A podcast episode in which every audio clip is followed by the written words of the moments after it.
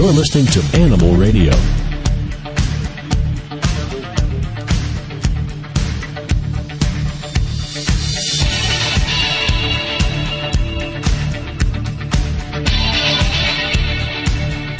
As I look down to your cute little doggy, Ladybug, the studio stunt dog, it's so easy for me to put my human feelings onto her. Look at that look. Uh huh. She's uh, she's giving me puppy eyes. She wants food. That's what I'm thinking. huh? She follows you around, doesn't she? You're the food guy here at the studio. You always got food and Yeah. all the good stuff that she just sniffs all day long and follows that trail. Ah, well, even though she gives me slobbery kisses and unconditional love, the reasons that she may do it may not be as. I may be projecting human Yeah. human things Yeah. onto animals. We all tend to do that, and we need to do that, and there's reasons for it. And uh, coming up in just a few minutes, Alexandra Horowitz will be joining us. She's written a best-selling book, doing Yep. very well, called Inside of a Dog. Let's find out what that little slobbery kiss really means. It's Kind of like couch time for your dog, isn't it? Yes, it is. she thinks we uh, anthropomorphize too much. And I I have to agree. she's she's done the research, and uh, we uh, we'll actually find out how it affects everything from marketing the toys that you buy for your animal, because uh, actually a lot of those are made for us, not for the Yes. animal. Absolutely. And dog foods, too, the way Yeah. that they're packaged and sold. Very true. So we'll tell you what uh, what your dog's thinking, or she'll tell you. She also says that dogs can actually smell time, and she is on the way. Of course they can. I don't know how. She'll tell us. H1N1, the flu virus now affecting the animals. We're going to tell you how to keep your animals safe. We have an expert coming on from the AVMA, uh, Julie Levy, Dr. Julie Levy, in just a few minutes. And Bobby's working on a story about H1N1 as well as PETA. I guess PETA's in the news once again. And more email. Yes, we get your email. Your voice at animalradio.com. You can email any one of us from the website. A lot of things going on at the website. If you want to ask Dr. Debbie a question without going through the ridicule of uh, being on air, you can email. We're not mean. No, no. Not at all. uh, But you- it's not always convenient, we realize. Sure. So that's where email is wonderful. you- we talk about them off the air. You can uh, you can actually at your convenience email Dr. Debbie your questions or leave your messages here on our voicemail and we answer each and every call. Let's go to work. H1N1. A lot of concern right now whether or not our dogs and cats and fish and iguanas and birds are they susceptible to this flu virus? Well, apparently cats are. Confirmed in Iowa that a cat has H1N1. Family didn't know it. They had it. They passed it on to him. wow.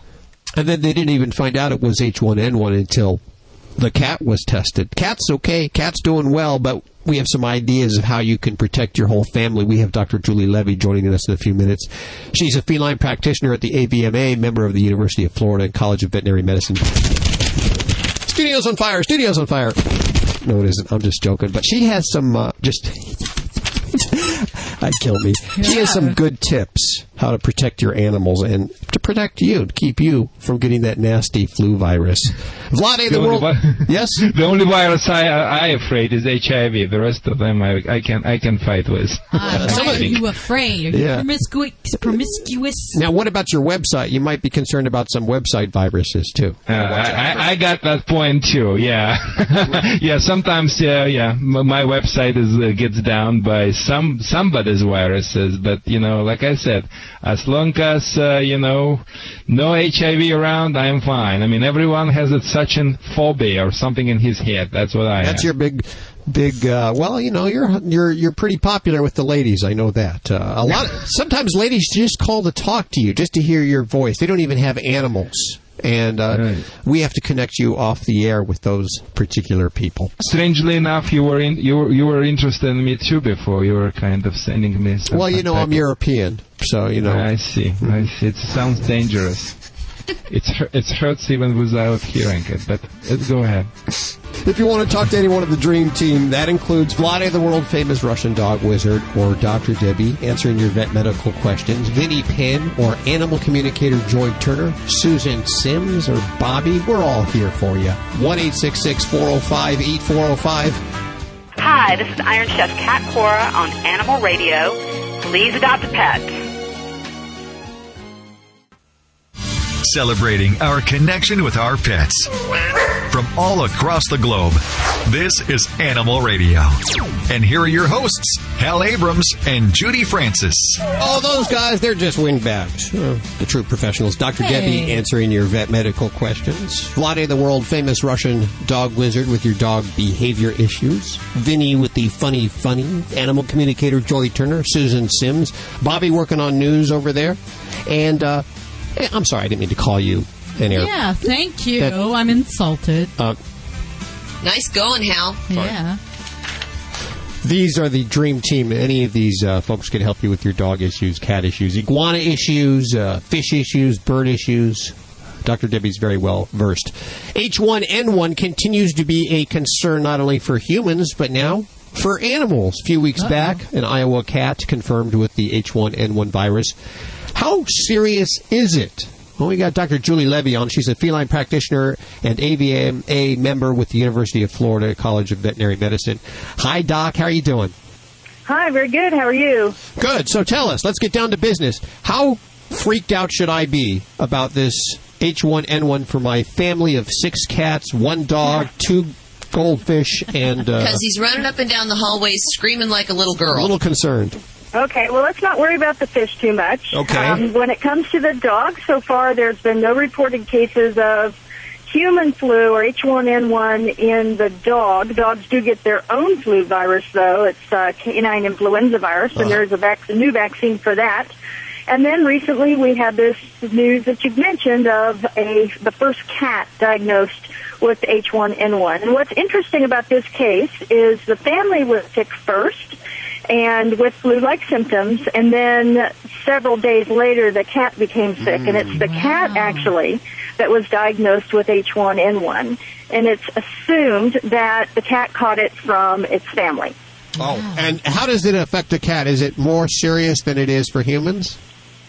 It did not appear to be more serious. It was some typical flu-like symptoms. So the cat had a fever, lethargy, and trouble breathing with some sneezing and coughing, which is exactly what we'd expect to see in ourselves with flu.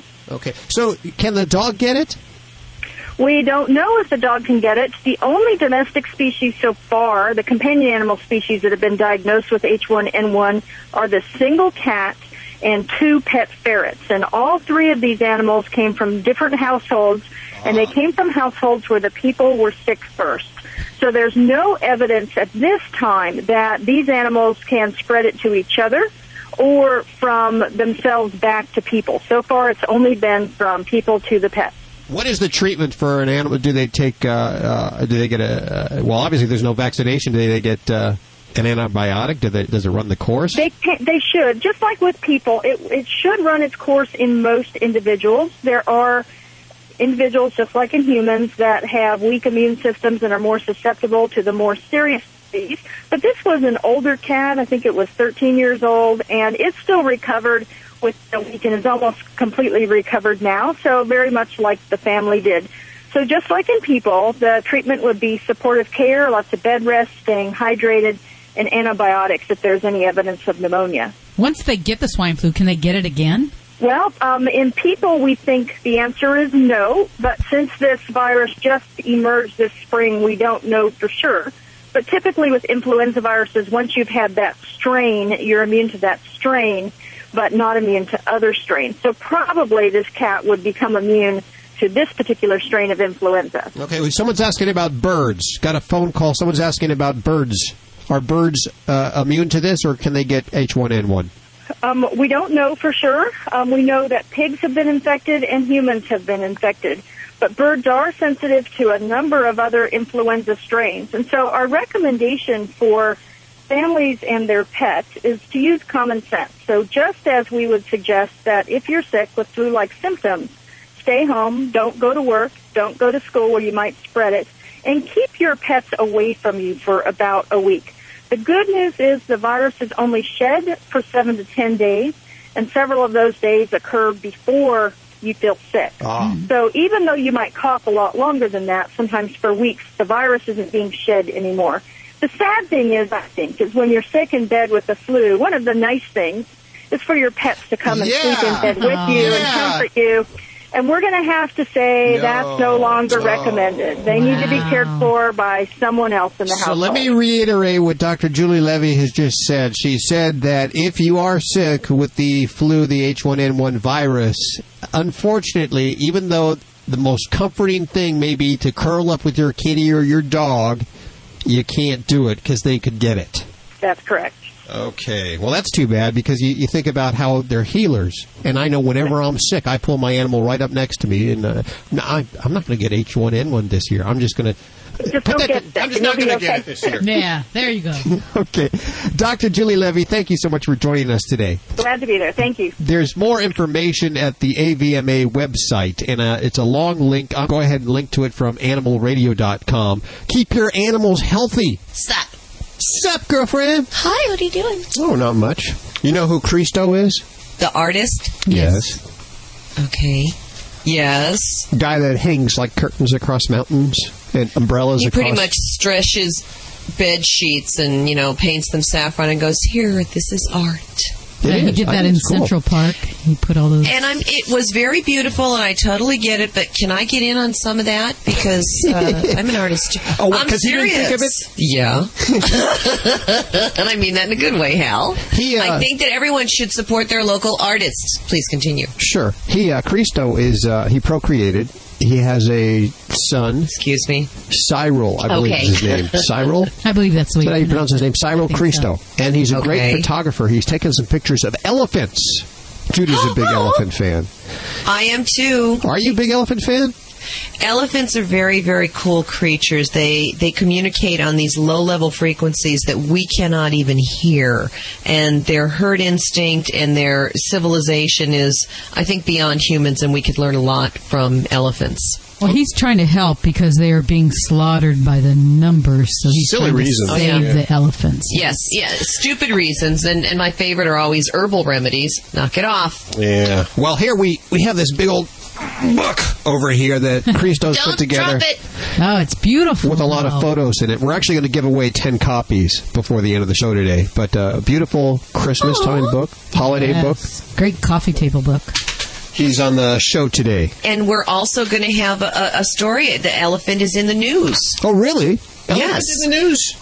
elephant in the news that was wandering on an Oklahoma highway and Don't you hate met up that with happens? an SUV. That uh, it's an interesting story. that can and really slow down ending. traffic too. Well, in so many different ways. Well, good. So we tied it together. It actually appears that we uh, we all work together in, in unison, putting together the show, Theme. but we don't. Yeah. Isn't that amazing? Coinky dink. Did you get the uh, the story about the man that stuck his ferret down his pants, or stuck someone else's ferret down his pants? That cracked me up when I saw it, and I especially liked your attached comment, which amounted to he he.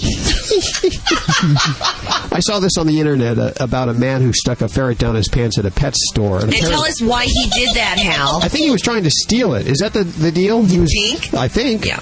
And Yeah. the audio from the 911 call appears at the website. I listened to it. I, I thought maybe I'd play it today, but then it wasn't really that intriguing. It was just a regular old ferret down the pants 911 call. Oh yeah, you hear those all the time. Yes. Go to the website and listen to it though, because it's funny. Yeah, we do have that up at animalradio.com if you want to look. Yeah. You're listening to Animal Radio. You can learn more at animalradio.com. Log on. Learn more. Hi, this is Dean Koontz on Animal Radio. Please spay and neuter your pets.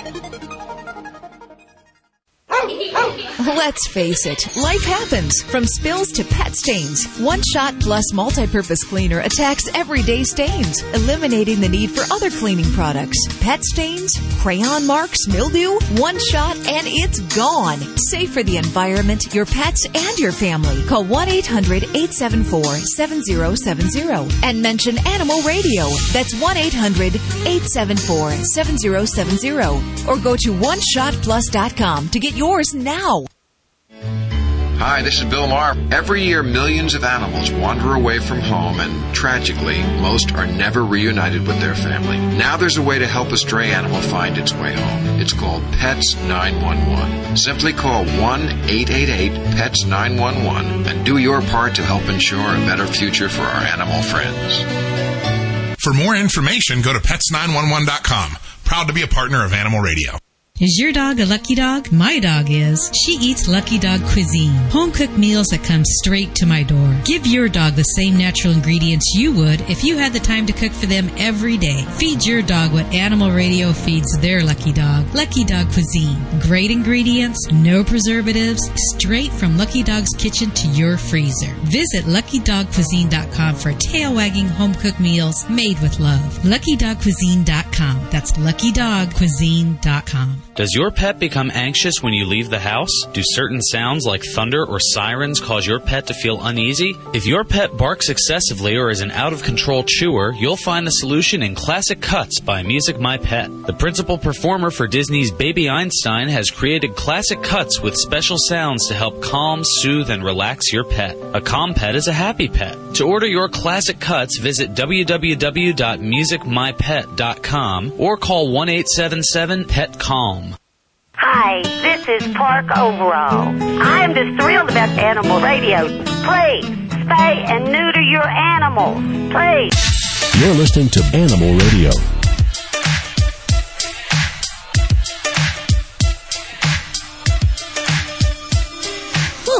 Almost didn't make it back from the fire hydrant in time.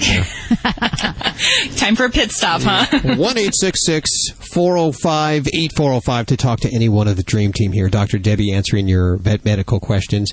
Vlade with your doggy questions. Vinny with the ha ha. Animal communicator Joy Turner. Susan Sims. Bobby working on news. She has some H1N1 tips. How you can avoid H1N1. You, you we can make our pets sicker than they can make us. You believe that? Wow. Yeah, yeah. And you know what? I always pull my pets together. You know, when I'm sick, I want them on my lap to Mhm. make me feel better. This may be one of those situations where you can't have your animal on your lap if you have that H1N1. Think twice before you Very do that. true. Details on the way. First, let's go to the phones. We have Jenny on the phones. Hi, Jenny. Hi. How are you? I'm doing absolutely wonderful. I hope you are. Splendid. Now that I have you on the phone, where are you today? Well, right now I'm in South Georgia. South Georgia. Okay. I have Dr. Debbie right here, and hopefully she can help you. Well, hi there. Well, we're on our way to pick up a rescue uh, Boykin Spaniel. We are going Oh, to really? adopt her. Yes. Kind of an unusual And- breed there. Well, my husband's had one before because he's from South Carolina. Oh, well, that makes sense. yeah, it Well, for those that don't know about a Boykin Spaniel, tell us a little bit about. We know that they're like a hunting type dog, kind of like a spaniel. they they were specifically bred for upland uh, bird hunting and also retrieving ducks in South Carolina. they are If you take little, them a- across the border, though, they can't do that, right? If they get into North Carolina? That's a nice little editorial comment, Hal. well, I sincerely hope so because we live in North Carolina. Oh, okay. Well, all I'm Hal sure needs to can. know, they're a gorgeous chocolate brown, so that's all he needs to know. Okay.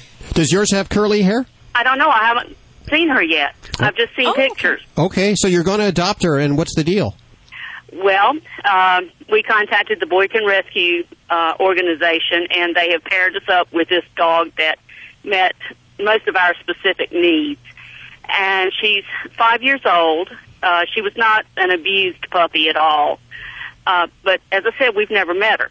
So I'm, I have never gone to pick up a rescue or adopt a rescue animal.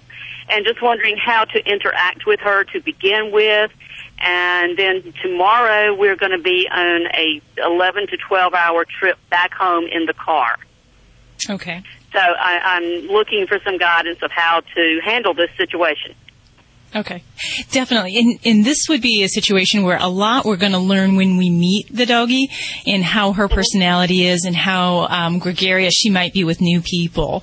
So I kind of let the dog set the pace, but um, some general guidelines would be to definitely take it slow with the introduction process. Um, if you're picking her up and pretty much traveling almost, you know, within a couple hours, um, you don't get a lot of time to really get her used to you before we put her in the car and travel. But general guidelines would be just to give her a little time, use treat and reward systems um, for anything that we're doing, getting her into a crate, getting her into the vehicle, um, getting her um, acclimated to you or any other people that she's going to have contact with. Um, but it is going to be a little fast track since you're traveling and heading her back. Um, if we had the option to use something like a pheromone collar, I would like that. Um, and those are the hormone uh, scents that basically um, it's a non-smelling um, scent hormone that helps to calm dogs. And this would be a great use for that. It's not a medication. It's something you can just put around the dog's neck and it releases kind of a calming hormone. So that would be a very nice thing. Um, as far as traveling wise, some will go back to this doggy's what she's used to. If she is used to being crate trained, oh, it'll be so much easier for you to get her home and to be less stressful because she'll have a comfortable space that'll be her den. She will be familiar with that situation and those 10 to 11 hours may be a breeze. So that would be good. Do you know if this, uh, this pup is, or this dog is, um, kennel trained? She is, and she is housebroken. She's, um, she just wants to be around people. Good, good. So yeah, I'd say that that all is going to be very favorable for your trip back. And just every couple hours, I make sure you know we stop for potty breaks. Um, definitely not. I'm not a fan of tranquilizers or sedating just for the sense of trying to make us feel better that the pet's going to feel better. Um, a lot of it would be just really stopping along the way, uh, making sure we keep things as quiet and calm as we can, and uh, and really just kind of giving her that little bit extra space she needs till she gets to know you guys. Okay.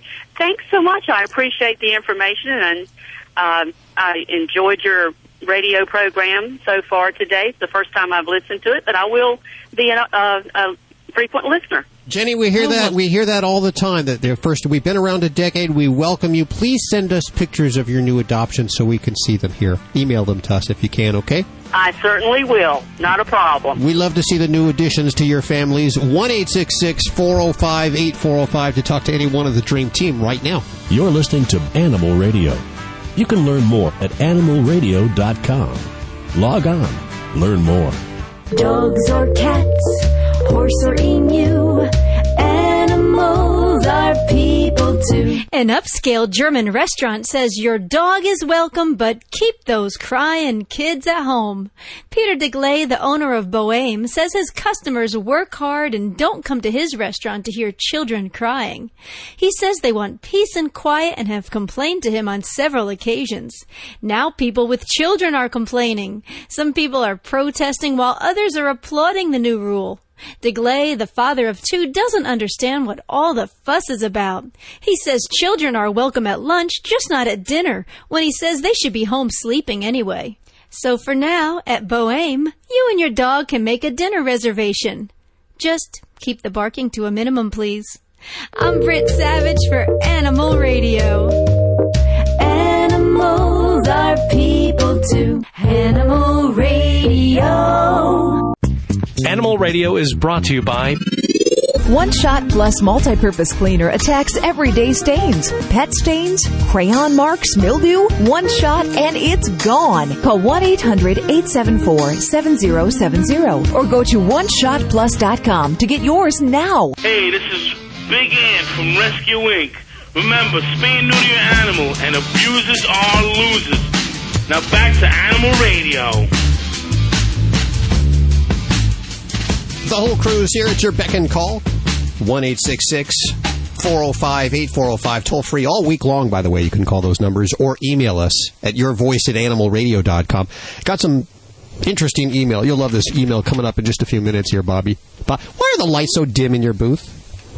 You're like in a different lighting. world over Mood there. lighting. Are you even listening Got to the radio show going. on the, on the headphones? To you guys or what? Trucking out to the Stones. What's with you? Dr. Debbie Chill, is on the way answering your vet medical questions. Vlade, the world famous Russian dog wizard, uh, Vinnie Penn with the ha ha, bringing his kids in today. I guess they like coming in every week. They eat all the donuts. you notice that? I'm glad. Better them than yeah. us. Bringing them, bring, yeah, better them than us, definitely. Animal communicator Joy, hi, Joy Turner. Hi, Joy. How are you? I'm wonderful, Hal. What are you doing these days? Oh, what am I doing? Well, one of the main things I'm doing is starting to write my animal communication book. I've had so many people over the years say, "Why don't you write a book?" or "Do you have a book out?" Oh, you mean to teach people to communicate with their animals so that they don't need to call you? Kind of putting you out of business. Uh, well, Nice you know. now. I'm just trying to figure it out. So it'll teach uh, even morons like me how to communicate with our animals. Exactly, and it tells people about all kinds of things, and I'll have stories in there from different animals to illustrate. Because a lot of people will say, "Well, you know, what do I talk to them about? What food they like or what toy they like?" And they are so much more in depth than just those simple little things. Conversation can be very awkward with your pet if it's brand new. You start talking what about weather and uh, Those awkward It's a little one-sided. did you see the frisbee in the lawn or that big dog cross the street? Yeah. Okay, very good. If you want to talk to Joy Joy Turner right now, one eight six six four zero five eight four zero five, or Dr. Debbie or Vlade. Bobby, you're working on news over there. H1N1, of course, big in the news. You have some tips for us? We do have some tips, especially when you are around your pets. If you have symptoms, you got to be careful because you can transmit the disease to your little four-legged friend. Okay. So stay tuned. We have details for you coming up in the news. Yeah, you don't want to do that. Their body's so small, and I know their their immune system can't be very strong, and you don't want them getting this nasty flu. Uh, of course, they have no flu shots for them. Do they? They don't even allow. Do they allow? I don't know. Us to get flu shots? Are we between that age that we can't even get flu shots? yeah, but we're not considered high risk. We're media. they don't really care. Well, and plus, I'm a guy. Do they even give guys the Nah, uh, flu why shot? It's only women and children. Yeah. I'm Yeah. pretty sure.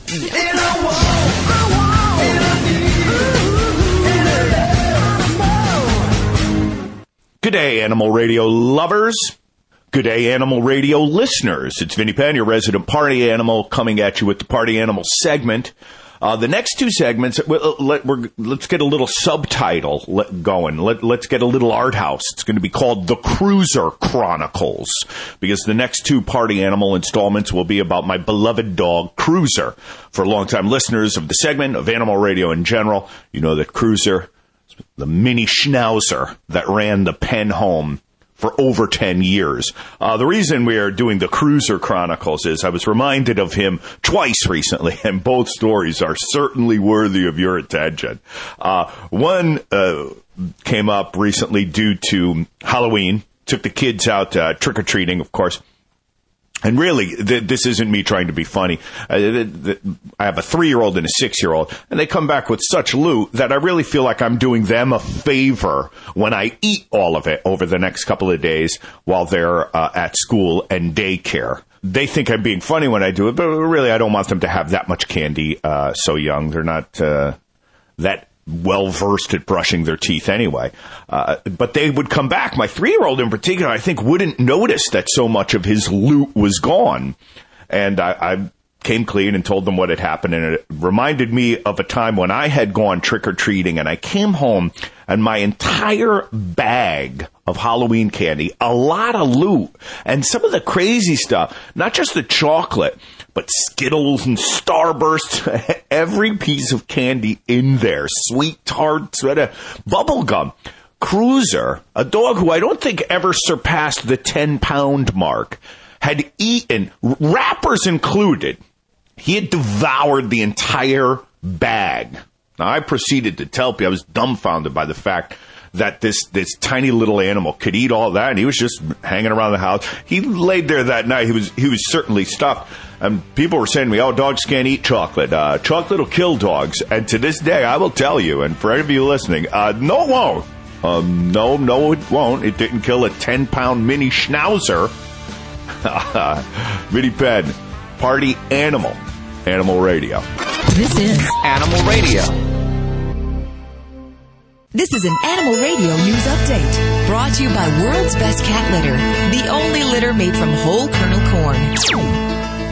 I'm Bobby Hill for Animal Radio. It's not unusual for feral cats to be euthanized, but 54 lucky cats relocated off San Nicolas Island are settling into their new enclosure built with the help of a website. Hmm. DoGreatGood.com gave over $100,000 in donations to build a, a cat house, really. it's up at the Fund for Animals Wildlife Center in Ramona, California.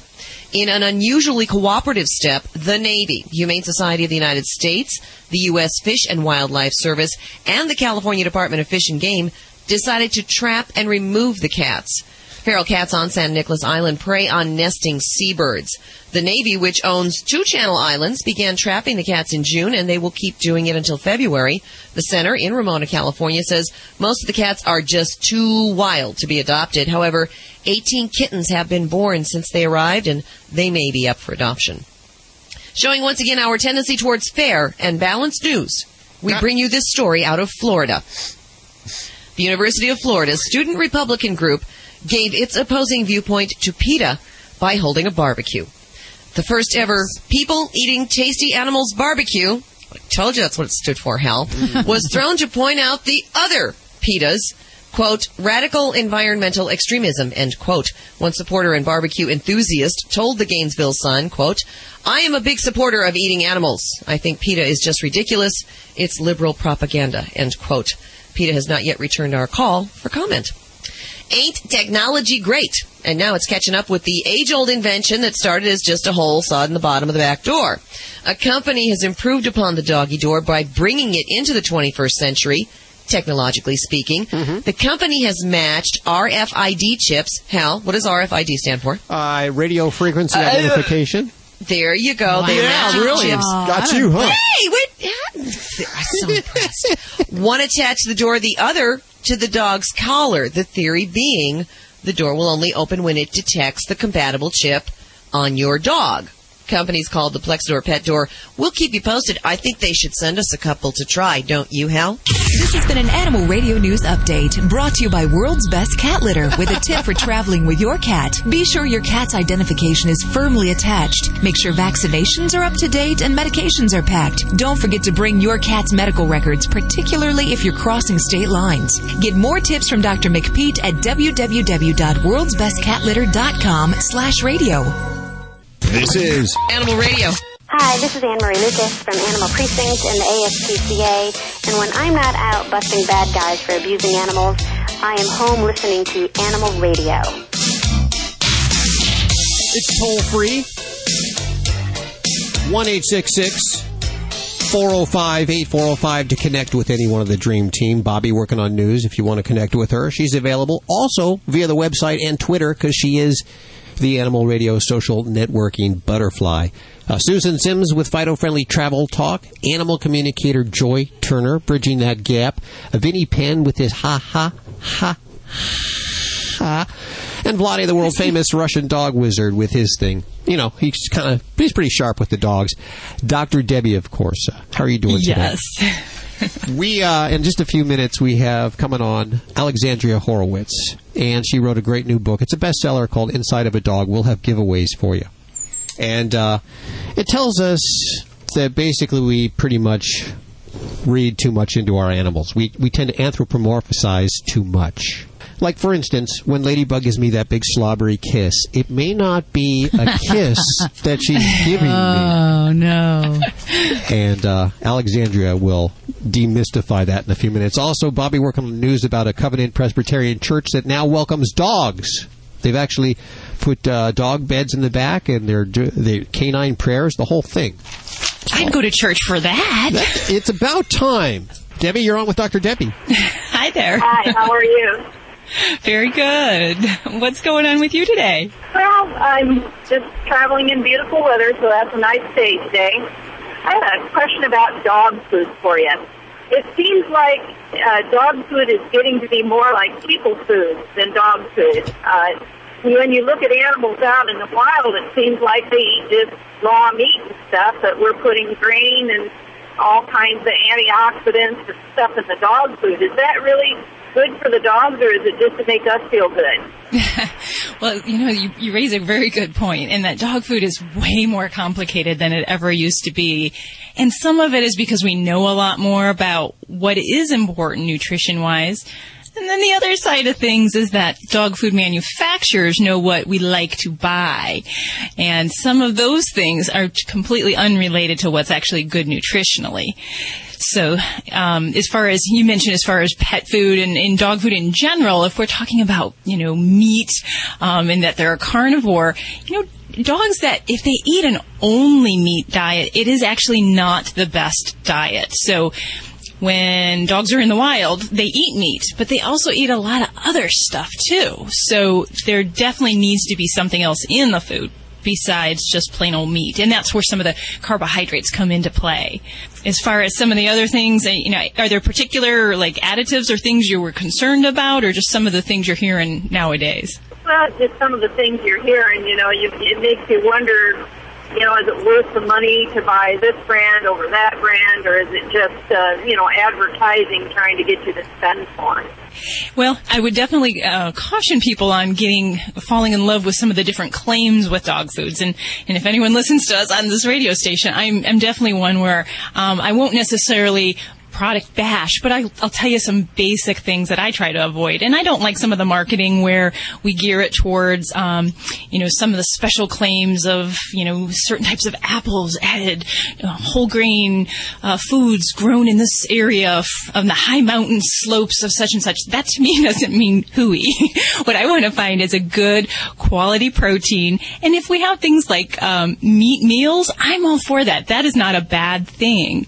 And then when we look at some of the things that we can add in, antioxidants, um, some preservatives are necessary, so those things are good.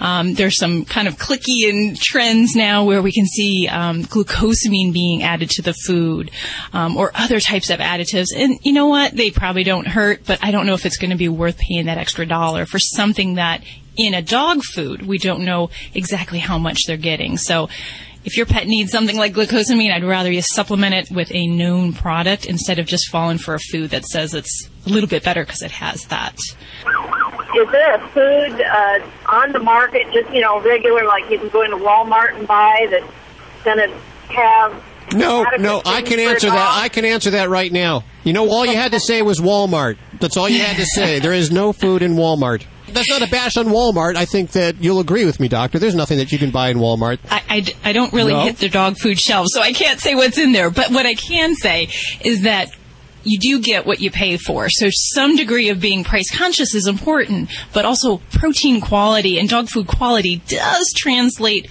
to what we're overall looking at the cost of the food. So, ah, yeah, I'm kind of with Hal. I, I would probably stay towards something you can purchase at a pet store, um, at your veterinary office, uh, things like that versus just at a kind of a big store that doesn't really have uh, pet's nutrition in mind.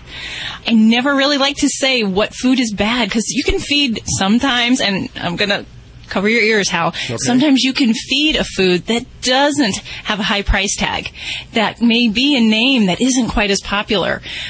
And, it, and a pet can do very well on it. So that is the truth. Now, I don't want anyone to say that, you know, any of these dogs on squirrel and beet pulp diets are, are doing really well. And Dr. Debbie says that's okay. But there are some foods that pets can do very well on that may not break the bank. So I'm probably not going to tell you what food you need because every pet's a little different. And if we have health conditions or other things, uh, there's more to that equation. So if you're saying a high quality protein, how do you know by reading the label it's high quality? Ah, very good question. And, and some basic guidelines when we're talking about protein is we would want to either see the name of the meat itself. Uh, do we see beef? The name beef, the name chicken, um, or do we see the name, say, chicken meal? And chicken meal is actually a good quality um, protein. It's meat and it's with the skins, but there's no bones involved. So that's actually a good source of protein. What about byproducts? Are they good or Byproducts are down lower on the caliber of quality. okay? So meal you good, may- byproducts not good. yeah, and, and a lot of foods have them, um, so it's not that you should avoid them by all costs. But we want to make sure we preferably have a, a protein source that's a little better rated higher up. And uh, that just kind of depends also on your pet, what they like. You know, people used to say lamb and rice is the only way to go, and you know, some pets really do better on a different uh, protein variety. So uh, it'll depend a lot on your pet. So the it's the order of the ingredients, right, Doc? Well, generally, yeah. When we look at the pet food label, at the top of the list of the ingredients, that's the highest uh, quantity or the highest uh, proportion. And then going down the list, it gets down to the lesser quality or the lesser amounts. Seems like a lot of these foods have grains at the the top of the list? Are those uh, as well as I mean, and then you see these foods that have meats, uh, proteins at the top of the list. Obviously, you'd be reaching for those. Well, it kind of depends. And when we compare foods, it gets all confusing because there's what they call percentage of dry matter Uh-huh. and there's percentage as fed. So it- this all gets confusing when we think of it in different categories if we're talking moisture or in the dry product. But it's some general things. And how you said something about grains. Grains are not necessarily bad to the average pet. There are animals that have grain sensitivities and we might avoid certain grains. But in general, um, there's no necessary reason to avoid a food that has corn in it or uh, wheat or um, you know other types of grains like rice. Debbie, does that help you, or does that uh, open up the range a little more and confuse you more? It is. Well, it, it can be a little confusing, but I guess, you know, my dog healthy. He's just getting too fat. And, you know, so I want to get him something that might, you know, mimic, you know, what he would normally have if he were out in the wild rather than all the designer stuff that seems to be in the dog food. You know, I don't want to look at my pet as a human because he's not. You know, I want to feed him what's good for him, not what I would like to eat at my kitchen table. You know what I mean? I'm actually going to refer you to a website or to a page on our website where I believe there's a little more information about selecting a food. And uh, there we can also talk about some brand names, which we can't really talk about right now on the air. Debbie, hold on for one second, okay? One eight six six four zero five eight four zero five to talk to any one of the dream team, including Dr. Debbie, Vlade, Vinnie, Joy, Susan, or Bobby. When it comes to controlling cat box odor, there's no such thing as good enough. Buy the best or smell the rest. In other words, get World's Best Cat Litter with patented formulas made from whole kernel corn. World's Best Cat Litter is 100% natural and scientifically proven to deliver unsurpassed odor control, compact clumping, and longer lasting use. See what a difference just one bag makes. And for a limited time, save big when you buy. To download a coupon, go to worldsbestcatlitter.com slash radio. Listen closely. Did you hear that? That's the sound of peace of mind. Peace of mind that comes in convenient, pre-measured packets of Safeguard Canine Dewormer. Just sprinkle the granules on your dog's food twice a year to protect him against the major types of canine intestinal worms. Monthly heartworm prevention programs alone are not enough. Find out how to get the upper hand on intestinal worm infections by visiting www.safeguardfordogs.com. It's so easy to get into debt, and it can be so hard to get yourself out. I'm Ted Brower, founder of Debt Settlement USA. Today, many people find that they have credit card balances that are out of control. And when they realize they're in serious debt, they don't know what to do. If this sounds like you, talk to us before your situation gets worse. If you have over $12,000 in credit card bills, call Debt Settlement USA for a free consultation. We have a proven program that can cut the amount you owe and get you out of debt faster than you think. Every day we help people with too much credit card debt. Find out what we can do for you. Call Debt Settlement USA for a free consultation. Your call is confidential and there's no obligation. Call Debt Settlement USA at 1 888 551 7788. If you're having trouble with credit card debt, call right now. Call 1 888 551 7788. That's 888 551 7788. Oh, what did he say? He said, We're all across the USA, the most listened to pet show today. Animal radio, we're everywhere you go. Animal radio. Animal radio. She is stirring. Tell her to go back to sleep. 1 405 8405 to talk to any one of the dream team here at Animal Radio. Dr. Debbie answering your vet medical questions. Vlade with your dog behavior questions. The funny coming to you from Vinnie Penn, animal communicator Joy Turner, Susan Sims, and Bobby working on news as well as twittering you. She's our little social networking butterfly. We appreciate that. You understand that face tube stuff. It's, uh, That's good, Hal. it's all new to me.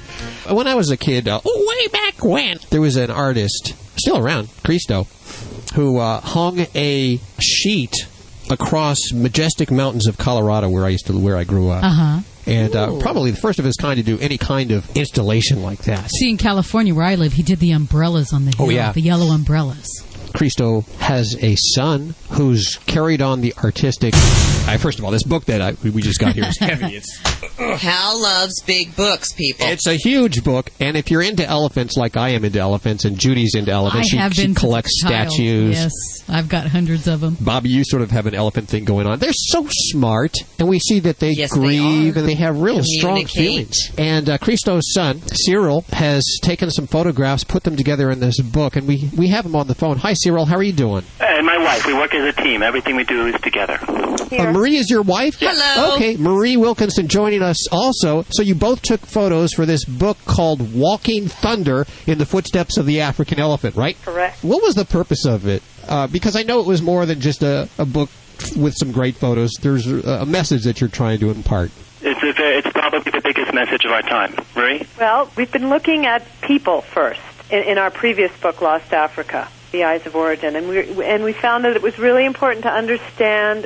ecosystems and what makes ecosystems healthy and whole. We know human beings change them very quickly by tearing down trees and farming and mining and other things like that. And uh, the elephants, which you can't help but just be awed by, whether you're watching them on the screen or looking at drawings or actually seeing them in in person. They're just awe-inspiring. There, there are many stories uh, about elephants uh, saving people, whether it's the Indian elephant, uh, helping many people be saved from the tsunami, or elephants trying to talk directly to us, communicating, facing down villages. Others are ram- rampaging and bulldozing through the center of Asia, through Sri Lanka, into Nepal, through Burma, and in China.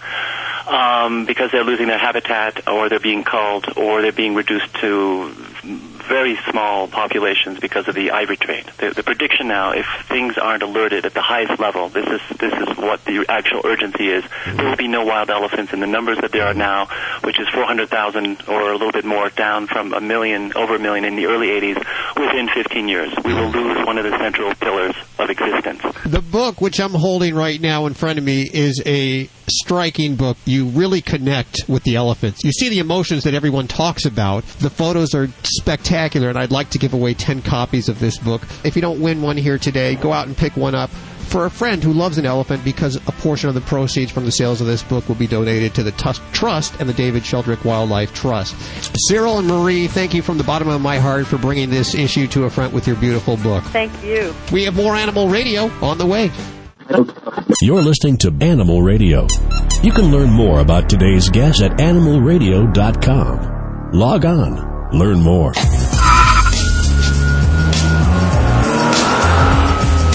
Is Greg Biffle on Animal Radio, and remember to spay and neuter your pets.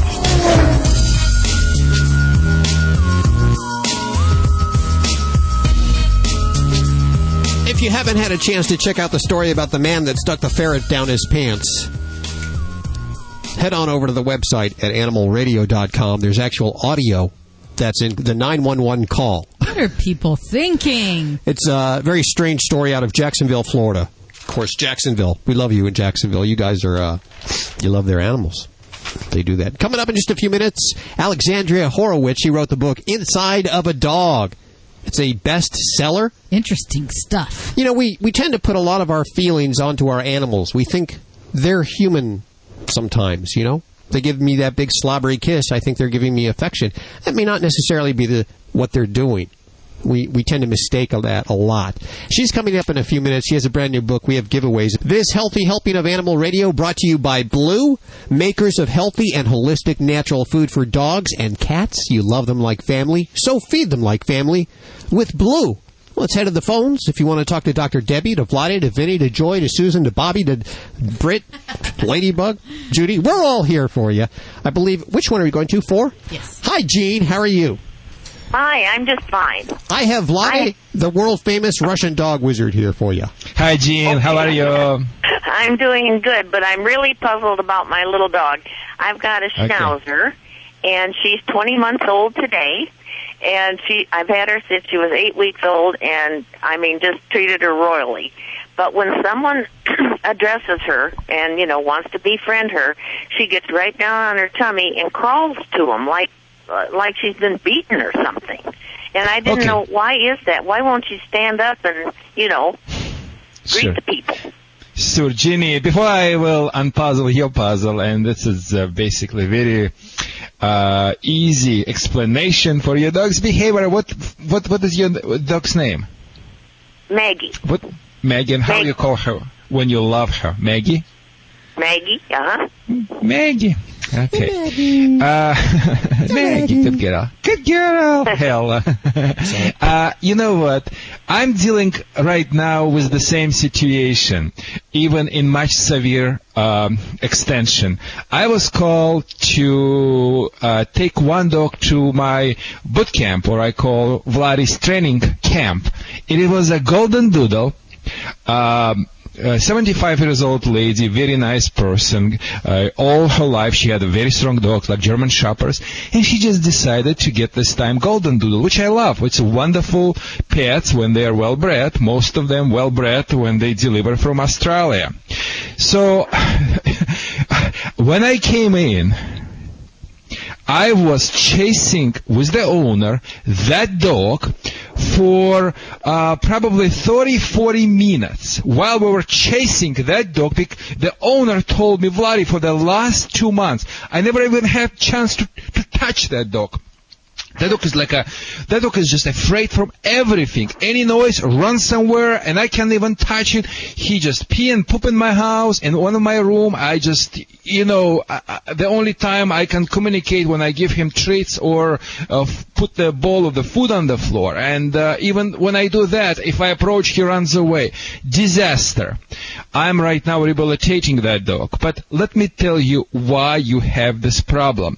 And everyone who is listening to me right now, and everyone in this country who believes that everyone is created equally, listen up. We had no intentions, and uh, I mean, uh, our Creator had no intentions to create anyone equally. We are all created differently, and dogs created differently as the humans. This is the genetic makeup, which is the problem, not your dog's problem. It's a human's problem, but someone, someone who did a sloppy job, job, and sometimes, you know, even, even among, I shouldn't say that, because even among uh, good breeders, we see the things like that, which some of the puppies is just doesn't, doesn't come, doesn't turn that way. So, in other words, make the long story uh, short, and what you can do, Jeannie. Hey, this is genetic factor, which is having to do with the amount of stress your dog can take, how he's sensitive to, to the touch, to the noises, to raising the hand. A lot of times when I see the dogs like that, people always think, oh, that dog was abused. Come on, people. The dog afraid vacuum cleaner. It doesn't mean he was abused by the vacuum cleaner and such a things. So anyway, despite, I know you love him and you should have, but how you can help your dog? Not by kissing and hugging and continue to, to treat that dog killingly, royally, whatever you said. You need to treat this dog with authority. You need to set up the rules, structures as the foundation for his confidence. Because if you're confident leader, your dog will be confident follower. Your dog would never be able to be the leader in any in any society, in, in your family, in its own pack. So the best thing, what you should do, you, you should invest some time in the training. Enroll your dog in the, some type of the classes, nice classes where the trainers will build confidence in your dog. And never suck into this, uh, his behavior when he just, uh, like, uh, jumps on the back, le- on the, on the back and, and, and you, oh, you know, scratch his stomach, don't do so. Never give him attention when he does like that. Make sure, teach him how to greet the people which is sit stay. And if he jumps in the in the down position and flips, ah ah ah ah, say put him back in the sit stay and say the person, please ignore him for a while. And after a while, maybe don't give eye contact and just give my dog some treats, but always encourage his confidence and never feel sorry for his insecurity.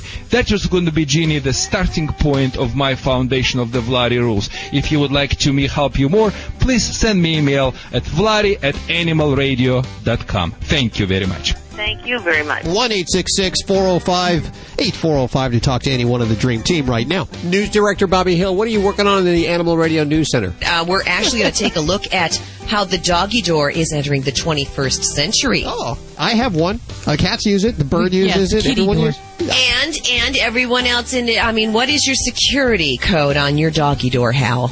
Anyone could get in. Well, you know, everyone uses it except for the dog. Yeah.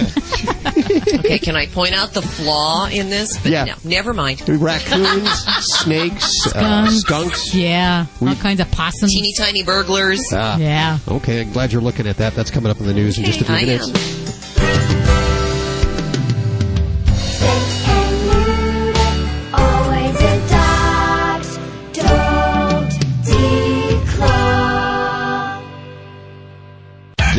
Is Animal Radio Network.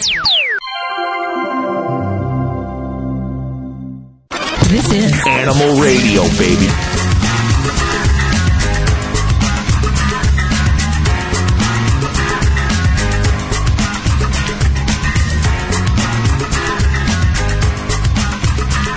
One eight six six four zero five eight four zero five. The Dream Team here at your beck and call, toll free. We're here all week. Got the machine going uh, during the week if you want to leave your messages. If you don't want to come on air now, or perhaps you want to email us your voice at animalradio.com. Of course, uh, the Animal Radio website, a plethora, a plethora of information. You can contact each one of us from the website, as well as uh, get a, a lot of great discounts this week on uh, One Shot and World's Best Cat Litter. Which one? What line three? Line three. Hi, Francis. How are you doing? Good. How are you doing? Good. You're on with Dr. Debbie. Hello, Dr. Debbie. Hi. Hey, I got a great 84 pound Labradoodle, and he's made the ride from Colorado to Texas before, but always in the back of an SUV, a cramped mm-hmm. SUV, and, you know, we stop and, and let him and the kids go to the bathroom. But this time we are planning a trip in the dead of winter at Christmas from Texas to Colorado, and he can't always drive in the cab of the truck we're taking. It's going to be my husband and three kids, and I'm flying. And so he, he's kind of kind of jump him around, let him in the cab sometime, and and let him ride in the back. And I'm wondering, should we put a little kennel back there? I mean, he's big, a big kennel, or just his blanket over in the corner. He's a real smart dog. He's not going to do any stu- anything stupid. Oh, like out, No, I'm going to stop you right now. no, no, no, no. He goes, No. oh, you're, she's going to give you hell. I'm like, oh, you "Let's see what she no. I, I would never say I would chew out a collar, but I'm going to definitely stop you there because in my mind, there is no reason to ever, ever, ever have a dog unrestrained in the back of a pickup truck. Now, occasionally we will have pets that come into the veterinary office and they're in a kennel in the back of the pickup. Uh, if it's a short trip and the cage in the kennel is secured from sliding in the back of the truck, that's Right. fine. Short distances. Now you're talking about a whole different kind of breed of Oh, animal yeah, here. It's a, it's a two day trip. Yeah. So, So, and, and I would definitely not assume a dog is smart enough. Now, no offense to your dog, but they are not smart enough to handle the maneuvering in a truck for that distance. That is just putting them at risk. I've seen dogs fall out of cars and uh, the back of trucks at um, drive-throughs at McDonald's and break a leg or hit their head. So I really would not, not, not recommend that at all. And even if you were to put them in a kennel and to use the back of the truck, you're still putting a lot of risks there. Um, the risks of temperature regulation, you know, hypothermia. Um, it's a noisy area. It's scary. We also run into concerns with carbon monoxide poisoning. So, ew, no, I, I would say convince this him to is take not. an SUV this time instead of his truck. Oh yes, by far. If we can put this pet safely in the back of an SUV, I would much rather see that. Um, if we had to have a pet travel inside a vehicle and they're a little bit squirrely or they jump around, then I would either use a, a crate to confine or one of those little pet harnesses where you can attach that to a seatbelt so you don't have um, oh no, your labradoodle. He'll lay there. That's no big deal. It's just that it's going to be crowded on the trip up there. On the way back, two of the kids are flying back, so then it will be no problem. But. Yeah, he told me he's like, oh, don't even, don't even call her. She's going to yell at you. Well, so you already knew the answer. You got you got, you got to keep that dog inside for that long, just for its safety. So you knew the answer. Okay, all right. Well, I'll see. I'll see what we can do about the SUV. Maybe we can get that because uh, we need something in Colorado with some good four wheel Oh, yeah. drive and Definitely and, in the uh, winter, you'll need that. running everybody around. So I'll I'll see what happens. then. So that would be bad. Yeah, and it's a diesel truck. It's kind of loud, so that probably wouldn't be very good on those little ears either. I'm guessing. No, That's- definitely yeah, not. no, you don't wanna do that. I, I don't think that would be much fun if I were a dog. So You know, Okay. Plus, it's not safe. okay, I'll rethink this. Sorry about that. I feel like a bad we- mom. Oh my god. No, we're glad you called because. I'm sure I'm sure other listeners have probably thought, yeah, that seems fine, that seems okay. So I'm glad you raised that uh, that question. Th- thank you for calling. Thanks for your call. All right, thank you. One eight six six four zero five eight four zero five. There's no stupid question here, by the way.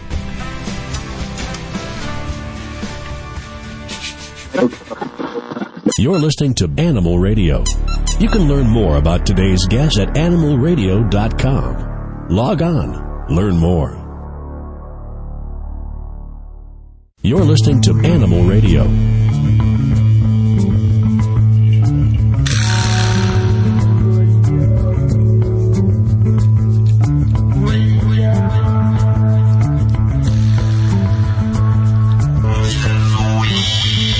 Welcome, my friend. It's Animal Radio. One eight six six four zero five eight four zero five to talk to any one of the Dream Team. H1N1. Wow, who That's thought in the news. with our animals? Who thought? Who would have thought? But uh, apparently, apparently they could get it, and uh, you could transfer. If you get the flu, if you get H1N1, you could actually give it to your cat or your dog or your bird Or your ferret. or your ferret. Yeah, a couple of ferrets. I understand. Mhm. Speaking of ferret, man stuck a ferret down his pants this week. Tried to rip it off from a a store in a very strange uh, Oh, boy. story out of uh, Jacksonville, Florida. And I hope he got a, a bite out of that. Yeah, You'll love literally. the the audio from the 911 call is at the website at animalradio.com as well as the story, and you want to check that out. Also at the website, speaking of H1N1, keeping the place clean, there's a coupon for ten dollars off one shot plus. It does everything. Yeah, you use it on, on every surface, and it's Oh, yeah. very effective for cleaning up the H1N1 virus. And if you'd like to get $10 off just being an Animal Radio listener, head on over to animalradio.com and click the link on the front page. Also, with a coupon for $3 off World's Best Cat Litter.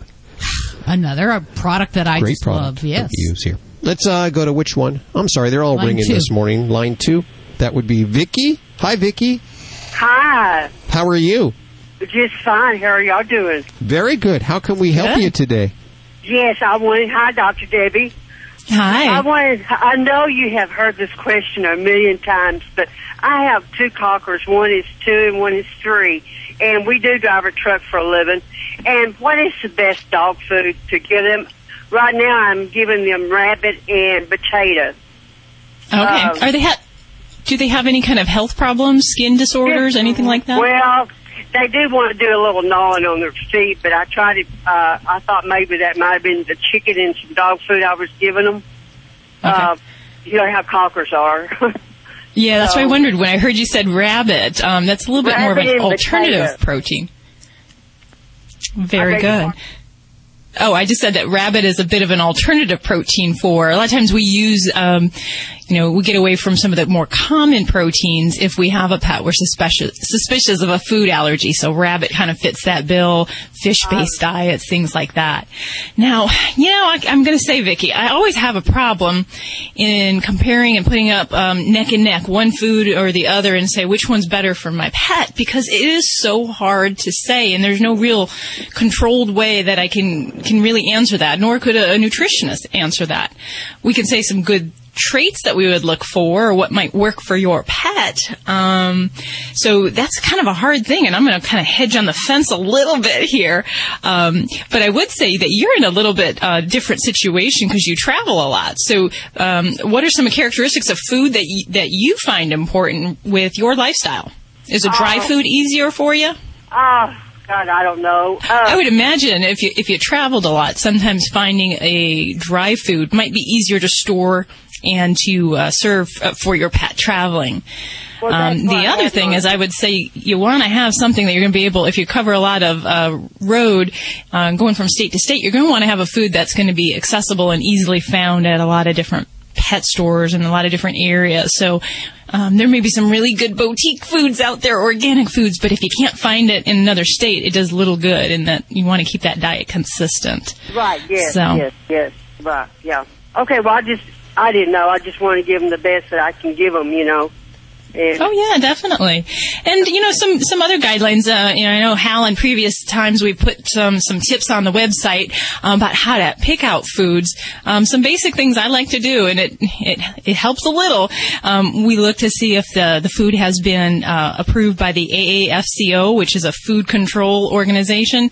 Doesn't mean everything, but if the food's gone through a feeding trial, that helps give me a little bit of benefit that I feel better about it, and that basically means that they fed it to dogs, made sure they don't get sick or no serious uh, nutritional problems develop. So that's important.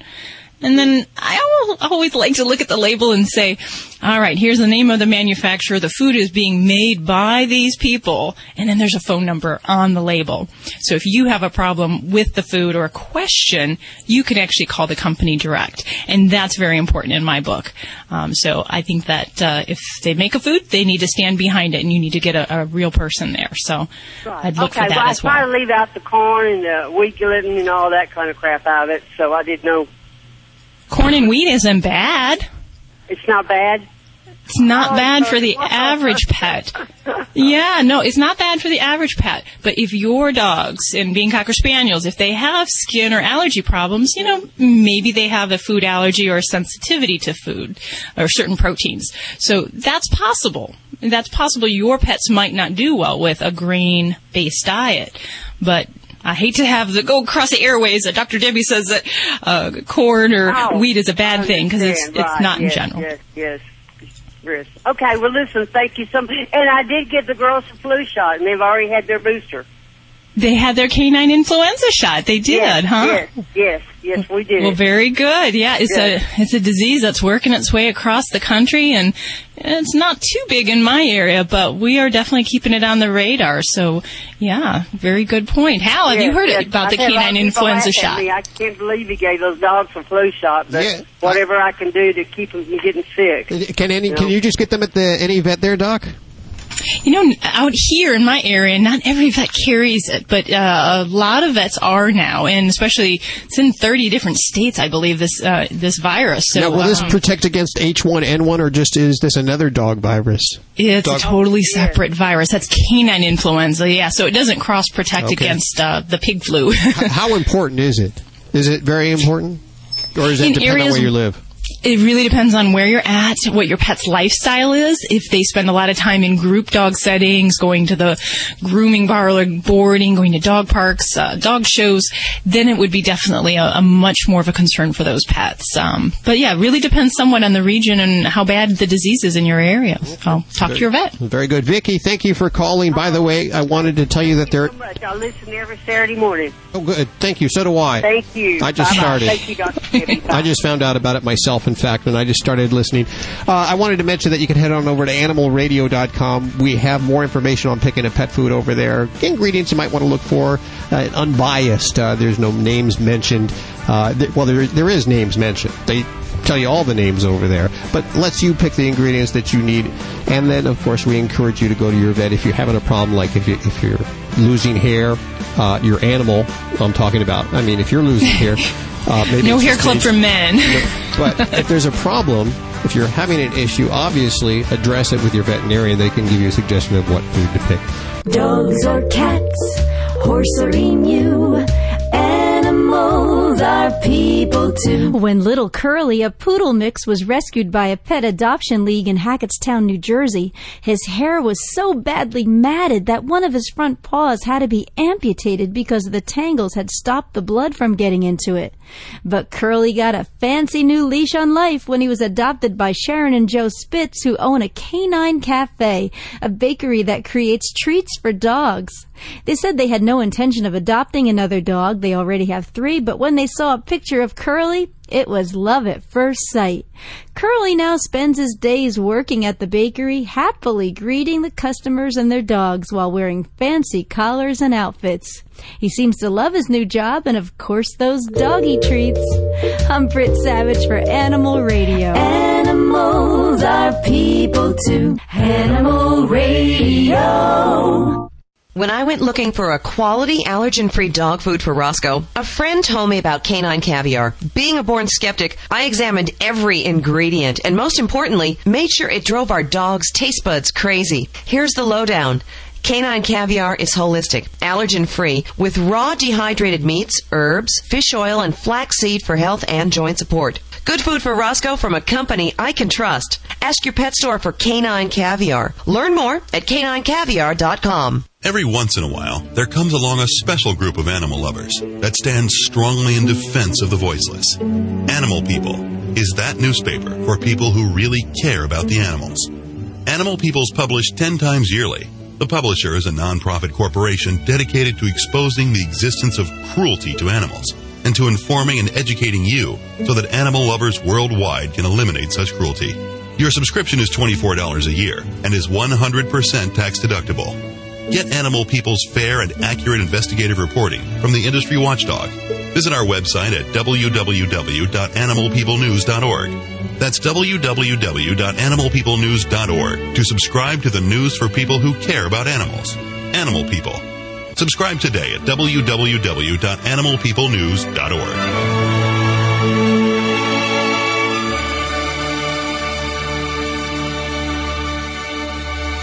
Fido Friendly is the travel and lifestyle magazine for you and your dog. This December, you can log on to their website for a chance to win a fabulous prize for your canine companion. You can enter every day, December 1st through the 25th at FidoFriendly.com for the 25 days of Fido Friendly gift giving. Prizes include jewelry, clothing, food, books, and a grand prize from Bissell, the pet hair eraser vacuum. Pick up a copy of the December issue featuring Hilary Swank at your local bookstore. For contest rules, visit FidoFriendly.com and subscribe today. 25 days of gift giving. Just what Fido needs to get in the holiday spirit. This is Animal Radio, baby.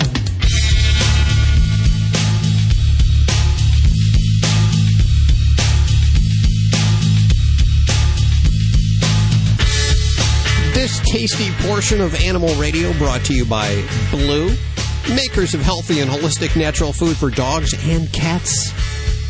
You love them like family, so feed them like family with Blue. We're actually using the Blue cat food now. Love that stuff. Good stuff. 1 405 8405 to talk to any one of the Dream Team. Bobby working on news and tweeting at the same time, twittering. What is she doing? I you know the jargon. I Yeah, can't keep I up with it know. anymore. She's face tubing or something. Yeah, something like that. Animal communicator Jory Turner bridging the gap. We're getting those phone calls lined up right now, as well as uh, Vinnie Penn and Vlade. Dr. Debbie answering your vet medical questions. And eeny, meeny, miny, mo. that one? That one. Is it is it Fabby? Yes. Hi, Fab. Fa- like as in Fabby, fabulous. Actually, Fabiola. Yeah, Fabi for short. Fabiola, how pretty. I love it. How Very can we pretty, help you? yeah. Oh, well, hi.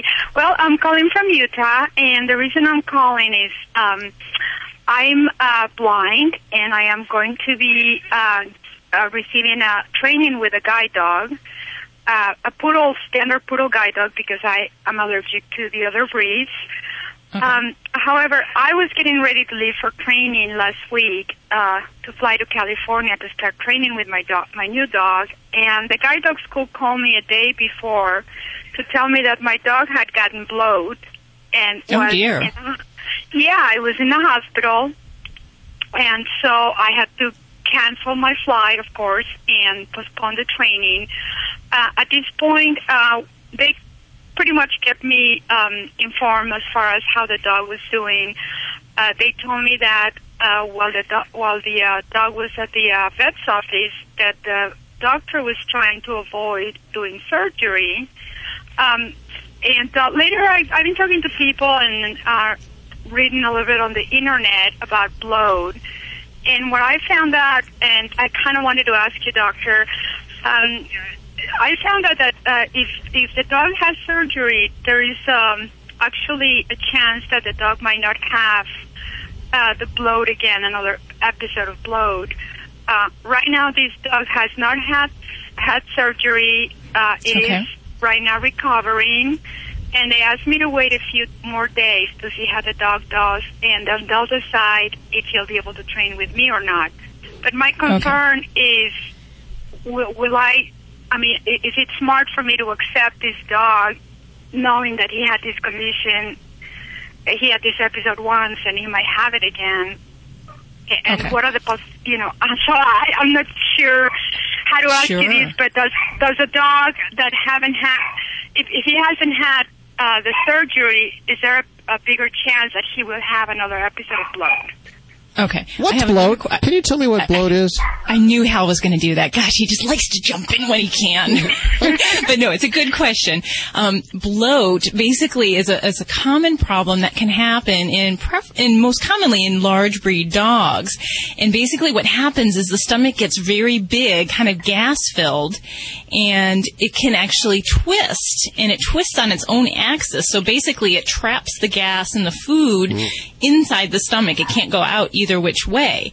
Now that's that's bloat. That's called what we call gastric torsion.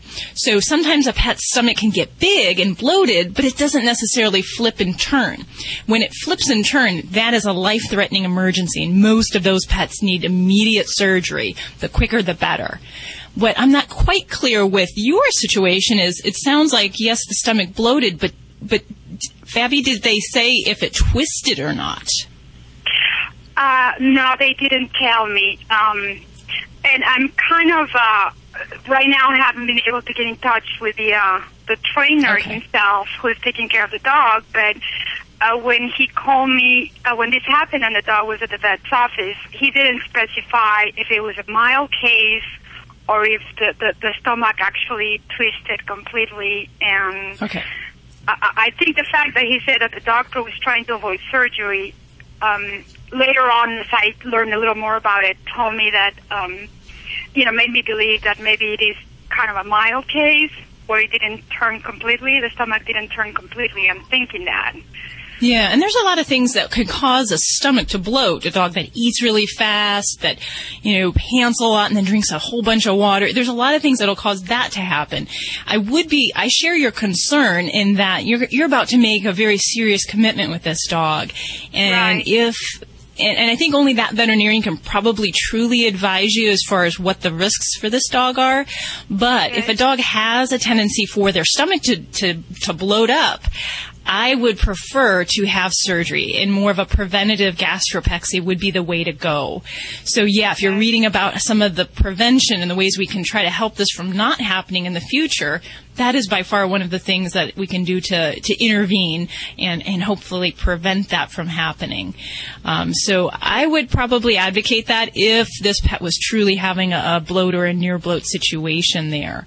Um, And then there's you know some things you can do in the in the home environment to help decrease bloating because once this happens and a dog gets bloat and that stomach twists, it's basically a horrible shock-like condition and pets will go downhill very quickly.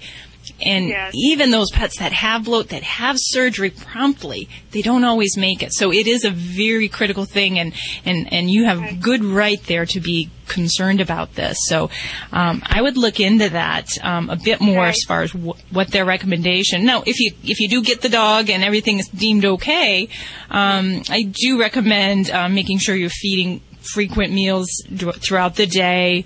Um, We actually ad- advocate giving canned food into the diet, and they found that dogs that eat some degree of canned food have a lower rate of bloat. So there's a lot of different factors that we look at, and they used to say that raising the food up on like the elevated food platforms is helpful, but now we know that actually can lead to bloat. So um, Does activity lead to it, like running around the yard? You know what? They used to say that it did if they ate or drank a lot and then ran around and were goofy and played a lot. But actually, some of the um, the research where they've gone back and looked at cases, they haven't been able to really prove that.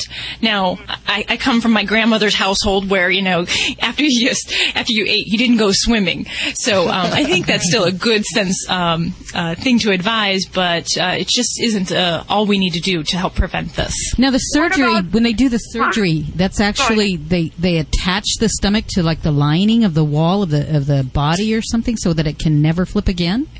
Yeah, and if a pet is actually is suffering from the bloat at that time and they need that emergency surgery, basically they we reposition the stomach into the normal place and we tack the stomach um, with uh, suturing techniques to the side of the body wall. Now, a lot of dogs in these emergencies, they also have problems where the parts of their stomach have to be removed or their spleen. So it's a pretty critical thing if you're in that spot. But for pets that we want to do more of the preventative uh, tacking or what they call the PEXI, that that can be done when a dog is spayed or neutered. Um, it can be done at any time, but that's an ideal time for uh, breeds that are at risk. What, what are those breeds? I knew you were going to say that. See, you're a psychic too. We would we would say Weimaraners, Great Danes, and Saint Bernards are probably the biggest ones. But really, any large breed with a deep kind of that deep chest, they are definitely at risk for bloat. Okay. Now, what about the, the stress factor? Because uh, this happened while the trainers were working with my with the dog uh, in the Los Angeles area. There was a lot of people. They were in the subway. Uh, the dog just started uh, acting strange, and that's when they noticed something was wrong. And the fact that you know, if I train with him, there will be a certain amount of stress and sort of responsible for guiding me. Um, does stress play any factors in, in this condition?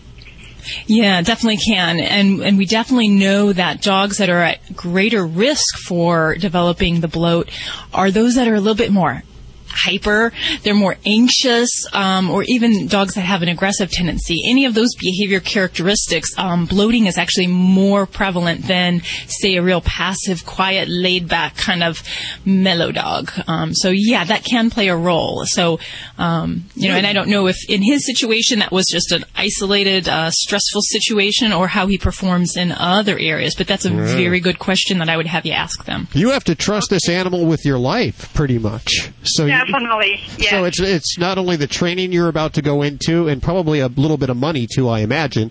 Uh, Right. But really, this animal is, is is responsible for your life. So conservatively, if I was just to jump in, I'd say think twice about that. But obviously, you want to uh, find out what's going on. Exactly, and especially in his, his specific case, uh, talk to the doctor that uh, saw him and uh, see what he uh, thinks it's the best thing to do. Yes. So, Okay. okay, well, I really appreciate all the information, Thank you. and um, I will uh, uh, eventually make a decision on whether to work with him or not, and I'm sure the school will help me on that. Fabi, let us know how it works out, will you? I sure will. Thank you so much. Thank you so much, Doctor. You're welcome. Bye bye now. Bye bye. One eight six six four zero five eight four zero five to talk to any one of the dream team. I learned so much here.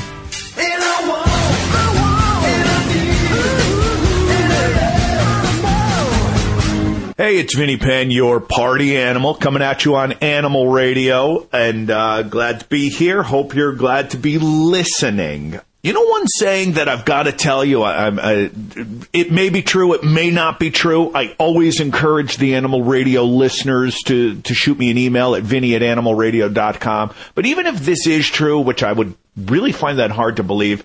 I'm I'm sick of hearing it. And that's the saying, hey, dogs' mouths are cleaner than humans.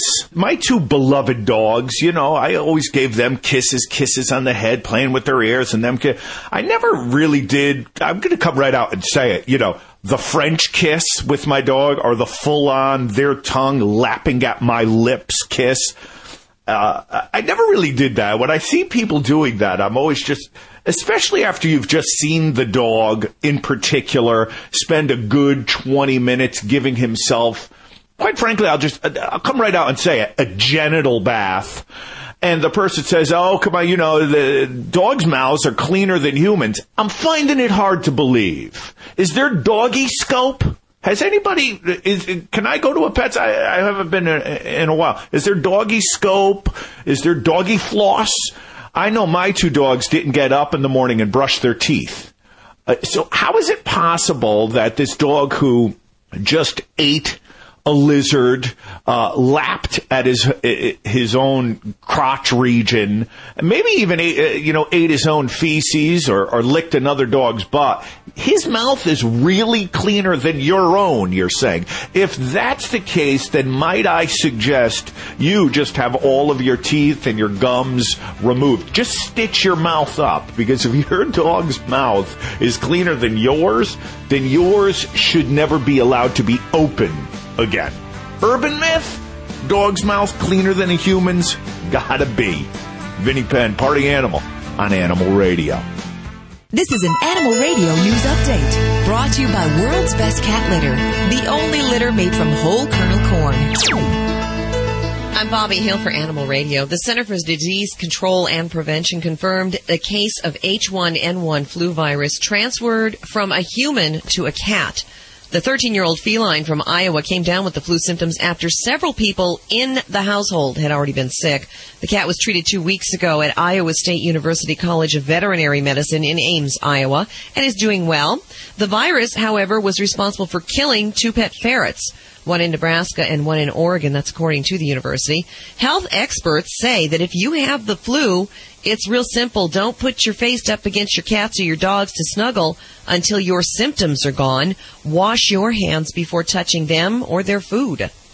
The Covenant Presbyterian Church in suburban Los Angeles is going to the dogs, literally. The pastor who joined the congregation three years ago decided it was time to jumpstart the community church by allowing dogs. Reverend Tom Egevin presides over a half hour service geared toward the four-legged worshipers. There are canine prayers, individual doggy beds, as well as an offering of dog treats. The Canines at Covenant service is new, but it's already being called a success, according to the LA Times story. And here's one your insurance company may not buy. An elephant dented my SUV. It happened to a couple in Oklahoma who were heading home from church on US 81, that's north of Oklahoma City. Bill Carpenter said he swerved to avoid a female Asian elephant in the highway who had reportedly escaped from a nearby circus. The pachyderm was slightly injured by the encounter with the SUV. A veterinarian who examined her said the 29 year old elephant suffered a leg wound and a broken tusk, but she's expected to be okay. Mm, I'm Bobby Hill for Animal Radio. Get more breaking animal news at animalradio.com. This has been an Animal Radio News Update brought to you by World's Best Cat Litter. Here's a tip for changing litter brands. Remember to transition gradually. Cats are creatures of habit, and switching abruptly to a new type of litter may result in litter box problems, like not using the new litter at all. Get more tips from Dr. McPeat at www.worldsbestcatlitter.com slash radio. This is Animal Radio, baby.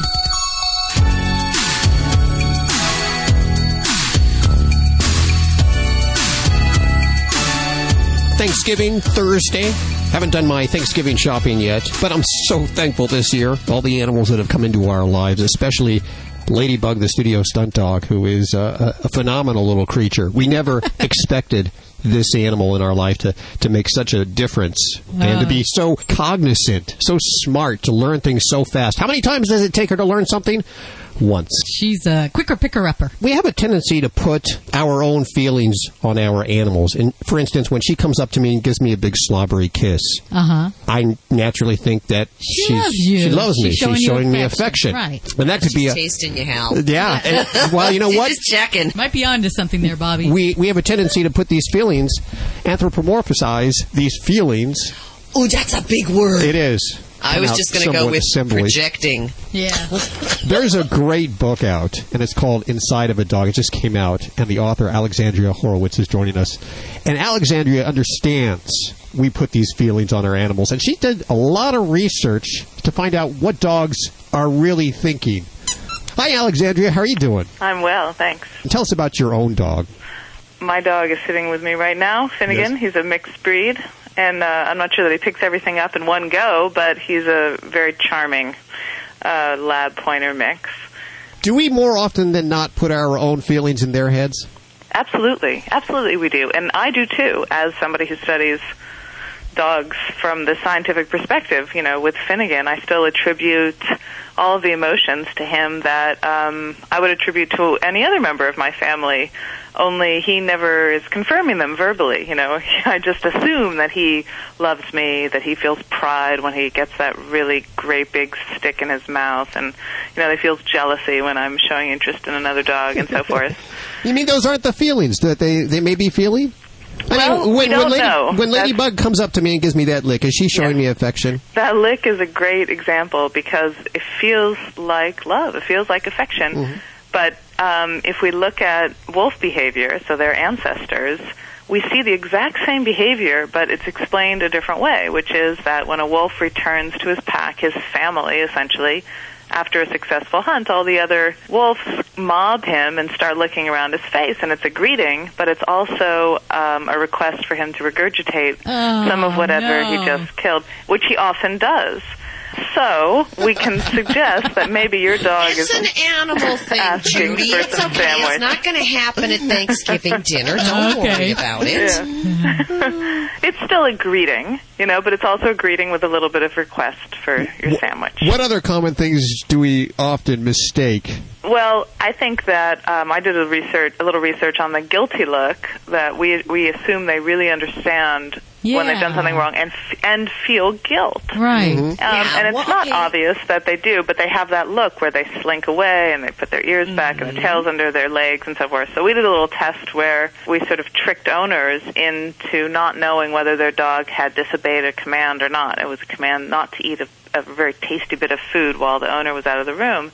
And it turned out the dogs showed more of this guilty look when they were scolded by an owner who thought they'd done something wrong than when they actually had done something wrong. So the look that we assume is guilt is probably just anticipation that somebody's going to scold me or or that I've done something like this in the past and now what happens is what happened in the past, which is, you know, they talk sternly to me and say no and look cross and it doesn't look obvious that they feel guilt. They might still feel guilt, but we haven't proven it yet. I think that's the case with all of these projections to use your good word there uh, that we make to animals. Just uh, we haven't confirmed them or found them to be wrong. They all need to be tested. Well, Bubby's going to like this question. How does my dog really feel about that little raincoat that I make her wear? Ah. Yes, Probably seriously. not the relief that we feel when we put on a raincoat to go outside. A little bit more like oppression that maybe there's somebody bigger than them around. So, again, if you look at wolf behavior, wolves press down on other wolves' backs to dominate them or to punish them, to scold them. Ah. So the feeling of the raincoat probably reproduces the feeling that somebody who's stronger or has more authority is pressing down on them. They don't experience that that's same not relief. embarrass- that's not embarrassment that they're showing it, having been dressed like that and made to go out in public. Embarrassment is a whole other issue, yeah, and that has not been tested. Well, now the, the whole pet product marketing industry relies on the fact that we project Yes. these feelings, right? Absolutely, yeah. They're all so all the products are kind of mirror products of, for dogs that we would have for humans, and uh, I'm sure that most of them are not actually necessary, but Sure. they make us feel um, Which is happy. good. Yeah. And if we're happy, actually, the animal might be happy. There might be some kind of symbiotic Good transference. science that shows that, that that you're right. Actually, that you know, petting a dog um, or a cat reduces our stress levels, our cortisol levels, and actually, for most dogs and cats, reduces their stress levels as well. So, yeah, a happy owner is a happy dog. But a happy owner who spends uh, uh, fifteen hundred dollars on a dog bed maybe eh, could find happiness in another way. Well, you see, I don't want to. I just don't want to believe that they don't feel these feelings, the unconditional love. I got to allow a certain bit of anthropomorphism in my life, and I think it's very and important. That's totally fine, and I and I still do it with my own dog. You know, I'm sure he feels love, um, but I'm also just interested in seeing, well, how does he actually behave, and what are Mm-hmm. the actual indications he's giving me about whether he loves me or loves something or is bored or is unhappy, as opposed to my assuming that it's going to be just like it is for me. And, and I actually get a great amount of pleasure just watching it and trying to figure it out from his point of view. Sure. I cracked open the book last night. It's called Inside of a Dog. Alexandra Horowitz is our guest, and you talk about dogs being able to smell time. Well, their olfaction is, as we all know, really quite good, much better than ours. And I would suggest that, in fact, they sort of see in smells, not in visual images as we do. And of course, smell exists in time. So a strong smell indicates that it's somewhat new, a weak smell indicates that it's somewhat older. So essentially, what dogs are smelling when they go out straight outside of your door and smell who's marked, you know, the lamppost nearby, is not just who's been there, but how long ago they've been there. So they can Wow. sort of tell Wow. how far past that dog was, They're or the- they might smell a little bit of something on the breeze up ahead. Sure, they're the original CSI investigators. They they, They really are. put all their research together. Yeah, exactly right. I mean, and now and where they're being used more and more um, in lineups, and of course, they've always been tracking dogs as they've been hunting dogs. They're quite good at it. We just need to tell them what to look for. When I hop out during the day, I turn on the TV for the dog because I want him to feel uh, like there's someone there. And Yes. I, I see that may be something I don't want to do. Well, it certainly isn't the case that until recently, until we've gotten this digital TV, they were not seeing what we see when they Ah. look at the television, and their their eyes operate actually at a faster speed than ours, um, and the television was too slow, so they were seeing a flickering image. Not the image that we see. Our eyes get tricked Ah. into seeing a bunch of images played very quickly as motion. For them, would have been like an old film that slows down in the projector. Um, but this new TV looks like it might be better for them because it doesn't operate in the same way. Digital TV. It still doesn't smell good though, and I think that would be the best television for them. So I want to get this straight. What you're saying is the new TVs now, the digital TVs, Yeah. the high def TVs. That's right. Our dogs most likely can actually see the picture, as opposed to the old TVs that they really couldn't because it it looked like the horizontal hold was out Right. out of whack. Is That's that what you're right. saying? Yeah, they can see these new ones. Oh, that's cool. Yep. Uh, That's interesting. Well, now it's time to really make programming for the dogs, then, right? And I think it has something to do with odor, yeah, releasing an odor, Odor into the environment, which is maybe not where television thought it was going. Hey, Samsung, there's your idea right from Alexandra Horowitz right now. Inside of a Dog, I have 10 copies to give away at 1 405 8405. If you don't get through, I encourage you to go pick this up. It's one of these. Uh, one of these books, we get a lot here. It is one of these books that's going to make our library shelves here. It's very informative. Page turn. Inside of a Dog, it's on the Scribner label. If your bookstore doesn't have it, it's likely that they've sold out. It is a bestseller. That must make you pretty happy, huh? It's surprising, but uh, I have a lot of great dog readers, I guess, out there, which is lovely. Thank you so much for joining us today. My pleasure. Thanks for having me. Alexandra Horowitz joining us. Inside of a Dog is the book. You're listening to Animal Radio. You can learn more about today's guest at animalradio.com. Log on, learn more. This portion of Animal Radio is brought to you by Safeguard Canine Dewormer. Did you know that your dog could have intestinal worms even if he's on a heartworm prevention program? For more complete protection, deworm your dog twice a year with broad spectrum Safeguard Canine Dewormer. To find out more, visit www.safeguardfordogs.com. Okay, time to check out that website I heard about. www.safeguardfordogs.com. There it is. Hi, I'm Dawn. The virtual host is a nice touch. It looks like these links and videos cover everything a dog owner might want to know about intestinal worm infections and how to prevent them. Hmm, here's a savings coupon for Safeguard Canine Dewormers and even an online reminder service. Better bookmark this one www.safeguardfordogs.com. When I went looking for a quality allergen free dog food for Roscoe, a friend told me about canine caviar. Being a born skeptic, I examined every ingredient and most importantly, made sure it drove our dog's taste buds crazy. Here's the lowdown. Canine caviar is holistic, allergen free, with raw dehydrated meats, herbs, fish oil, and flaxseed for health and joint support. Good food for Roscoe from a company I can trust. Ask your pet store for canine caviar. Learn more at caninecaviar.com. That's your dog telling you to visit joypetproducts.com. Your dog doesn't want to be cold and wet this winter any more than you do. Visit joypetproducts.com where you'll find the original goose down filled doggy coat. Your dog will enjoy the lightweight warmth and comfort and you'll love the easy wear, easy care. When it's not as cold, pick up a perfect fit embroidered hoodie in designs to fit every dog's personality. All of our items are made in the USA and Canada to fit tiny toys to larger breeds. joypetproducts.com. Superior quality, great style, happy dogs. Animal Radio is brought to you by Pets911.com. Proud to be a partner of Animal Radio. Hi, this is Ed Begley Jr. on Animal Radio. Live green is best for you, your family, and that includes your pets. This is Animal Radio, baby.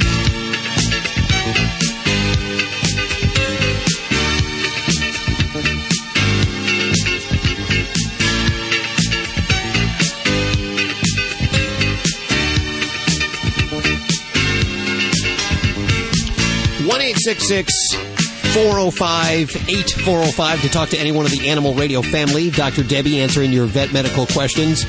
Vladi, the world famous Russian dog wizard with your dog behavior issues. Vinnie Penn bringing the funny. Animal communicator Joy Turner, Susan Sims, and Bobby working on news. What are you working on, girlfriend? Oh, sorry, I was rocking out there for a second. Just- that's. I'm sorry. That music just reminds me of the bird Plus the disco that was on lights kind of helps. Oh, bird Sorry, cage. it's my disco ball that's in. Yeah, and I love Gene Hackman in the dress. But getting back to it, uh, we're actually going to take a look at how the doggy door is entering the 21st century. Right now, Dr. Debbie's answering your vet medical questions. Vladi, the world famous Russian dog wizard's here with uh, your dog behavior questions. Vinnie will be bringing the funny in just a few minutes. Animal communicator Joy Turner at your beck and call. I believe we have Anita. Is it Anita? Hi, Anita. Hi. How are you? Good, and you? Very good. Where are you today? Uh, actually, I'm calling from Nevada, but my home is in Missouri. Okay. Okay. Well, you're on with animal communicator Joy Turner. Hi, Anita. Can you tell me who you'd like to talk to today? Yes, my cat Tigger. She's my baby girl. She's about four, and I just had a question on uh, how is she too, is she too lonely? I travel, so I'm gone for about two weeks. I'm home for about three or four days, and then back out again for two weeks. The neighbor girl comes in and looks on, you know, checks on her about every other day. And I didn't know. I mean, I just love her so much, and I I want what's best for her. And I'm I'm just wondering if she's too lonely or is she okay? I mean, she's all lovey-dovey and sitting with me and happy to see me. And I don't know, is she okay for that length of time, or should I maybe find somebody that can spend more time with her? She wants you to know that she does love you tremendously and doesn't especially want to go anywhere else, but she does spend an awful lot of time by herself. Oh yeah. She wants to know if she can't have somebody else come live in the house so she could spend time with them because she does. I wouldn't say the feeling I get from her is lonely, but it definitely is alone a lot. More than she Yeah. really want to be.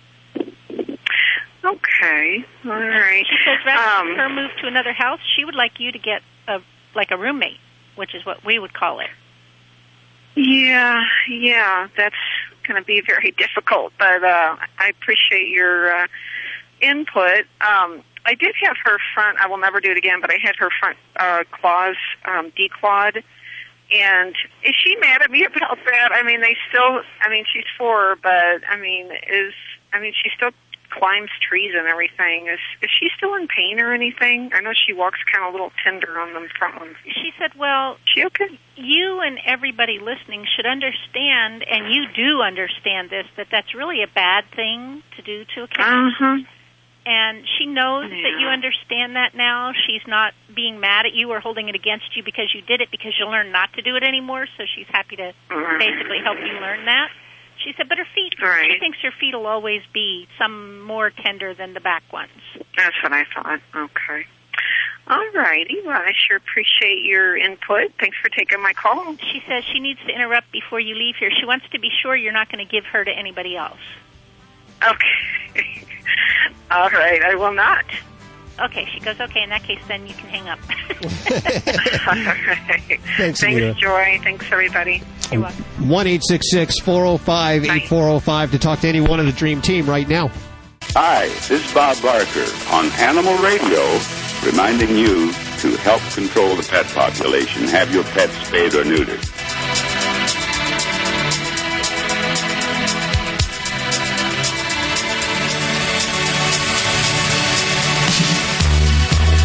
It's Animal Radio, 1 405 8405. Head on over to the website to check out the stories about uh, this this story that we've been talking about all morning. The man that stuck his ferret down a pants. Actually, not his ferret, someone else's ferret down his pants. What was he thinking? The audio to that and all of that's at the Animal Radio website at animalradio.com. You can also email us from there. We got two kind of interesting emails. It's, uh, I, I don't think we're Democratic left I don't wing know. tree hugging We'll kind of people. have to keep but ourselves in check on that. apparently, we've been accused of that in a couple of emails, and uh, I want to assure you that we're not. I mean, look at Vlade. Vlad, Vlad is, uh, is outrageously outspoken, so nobody can put the uh, condom on my microphone, that's for sure. No, we should, though. Just, uh, Just for fun. Just for the heck of I'd, it. I'd like to see what that looks like, actually. How you doing, Vlade? Hey, I'm doing just well. Thank you so much. I am today is in a good spirit and a good mood, and uh, you know it's a very sunny weather in California. I'm enjoying the weather. My doggy Mika is next to me. She's a good girl, Mika, right? And Mika knows the Vladi is the best dog trainer. Right, Mika? Right? She said right. Uh, she yeah, I guess want to just bark. If you were back in Michigan, you'd be in snow right now.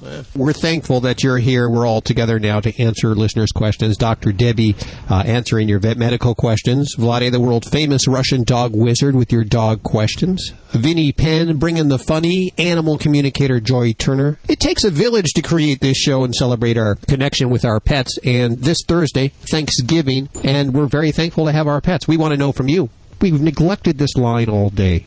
So, Greg, how are you doing? I'm doing fine. How are we doing? Good. How can we help you today? Okay, I have a, uh, what I believe is a boxer mix.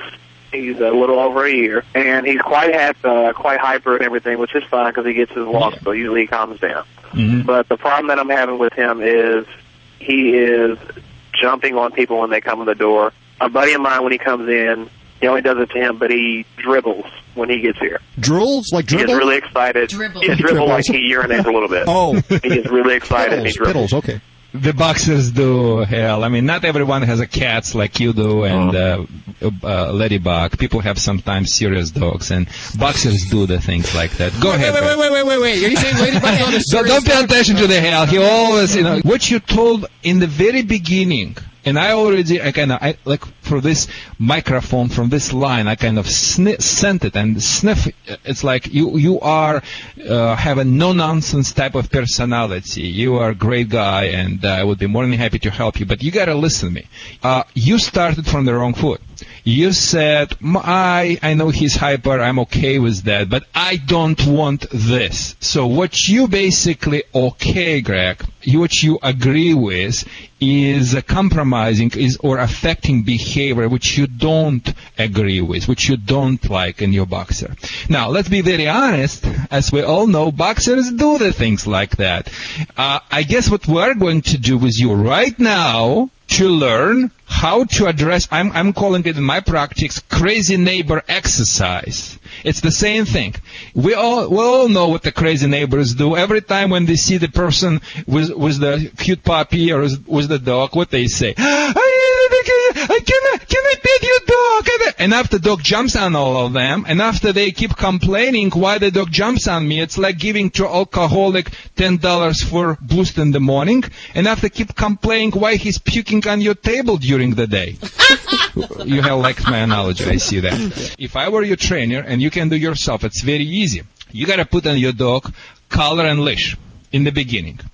Uh, I would also, I would always use the, the only one color. The pinch collar by company Herm Sprenger. That is the pinch collar made from solid steel, not from the wire, and has a quick release. Herm Sprenger, they're making the best equipment in the world.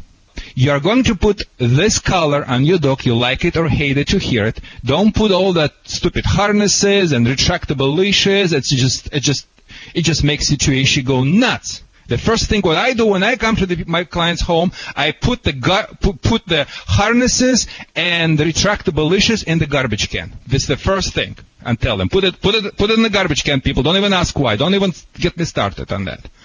Okay, so you gotta put this pinch collar on. You have to put the I would put leather leash attached to the pinch collar. And after make sure you have a good slack. And I want to do this exercise not in your home, Greg. I want to do it outside. Are you with me so far? Yes. Please stay with me. So I want to do it outside. You gotta call to your buddies, some of your friends, and you would like to on the low distraction en- environment to meet the people. Maybe they casually, the dog, of course the dog knows them, uh, preferably. Uh, people casually pass you by. Your dog just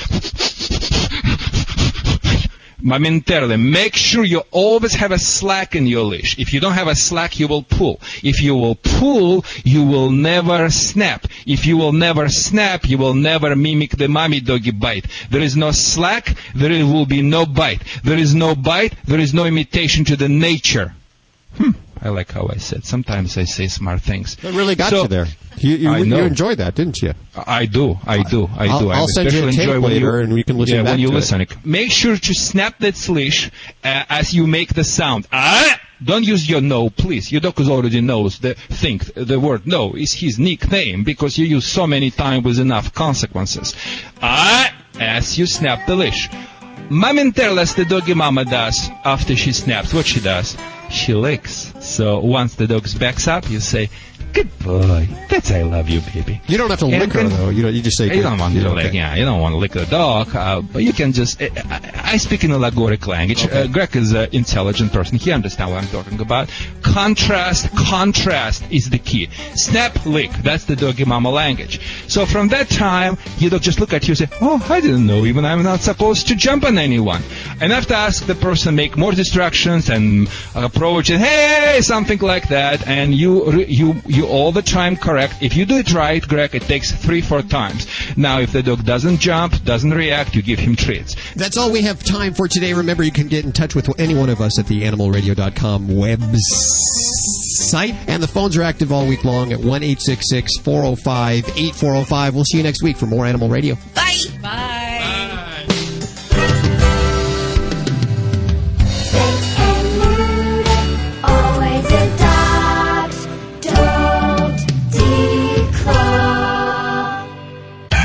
This is Animal Radio Network.